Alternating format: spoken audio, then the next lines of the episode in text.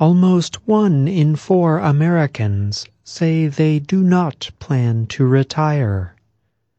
That is a finding of a survey released this week. The survey was a project of the Associated Press, N O R C Center for Public Affairs Research. The Alfred P. Sloan Foundation provided money for the study. Researchers questioned about one thousand four hundred adults in the United States. twenty-three percent of those questioned said they do not expect to stop working. Another twenty-five percent said they will continue working after they reach age sixty-five. Government records show that around twenty percent of people sixty-five and older were working or looking for a job in June. For many Americans, money has a lot to do with the decision to keep working. Angie Chen is with the Center for Retirement Research at Boston College in Massachusetts. The average retirement age that we see in the data has gone up a little bit, but it hasn't gone up that much, Chen said. So people have to live in retirement much longer, and they may not have enough assets to support themselves in retirement. The survey also found that Americans have mixed ideas about how the aging U S workforce affects workers.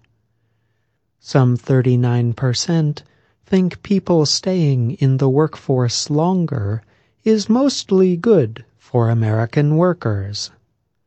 But twenty-nine percent of those questioned think it is bad.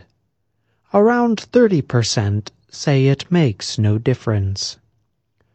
A somewhat higher share, forty-five percent, said they think it has a good or positive effect on the U S economy. Experts say sickness, workforce reductions, and other issues often force older workers to leave their jobs sooner than they would like. Larry Zarzecki once worked as a police officer in Maryland. He stopped working in his forties after developing a tremor in his right hand. He also developed other mental and physical symptoms. At age forty-seven, tests showed he was suffering from Parkinson's disease. Now fifty-seven and living in the city of Baltimore, Zarzecki says he has learned to make difficult choices to help make ends meet. People like me, who are average, everyday working people, can have something catastrophic happen, and we lose everything because of medical bills, he added.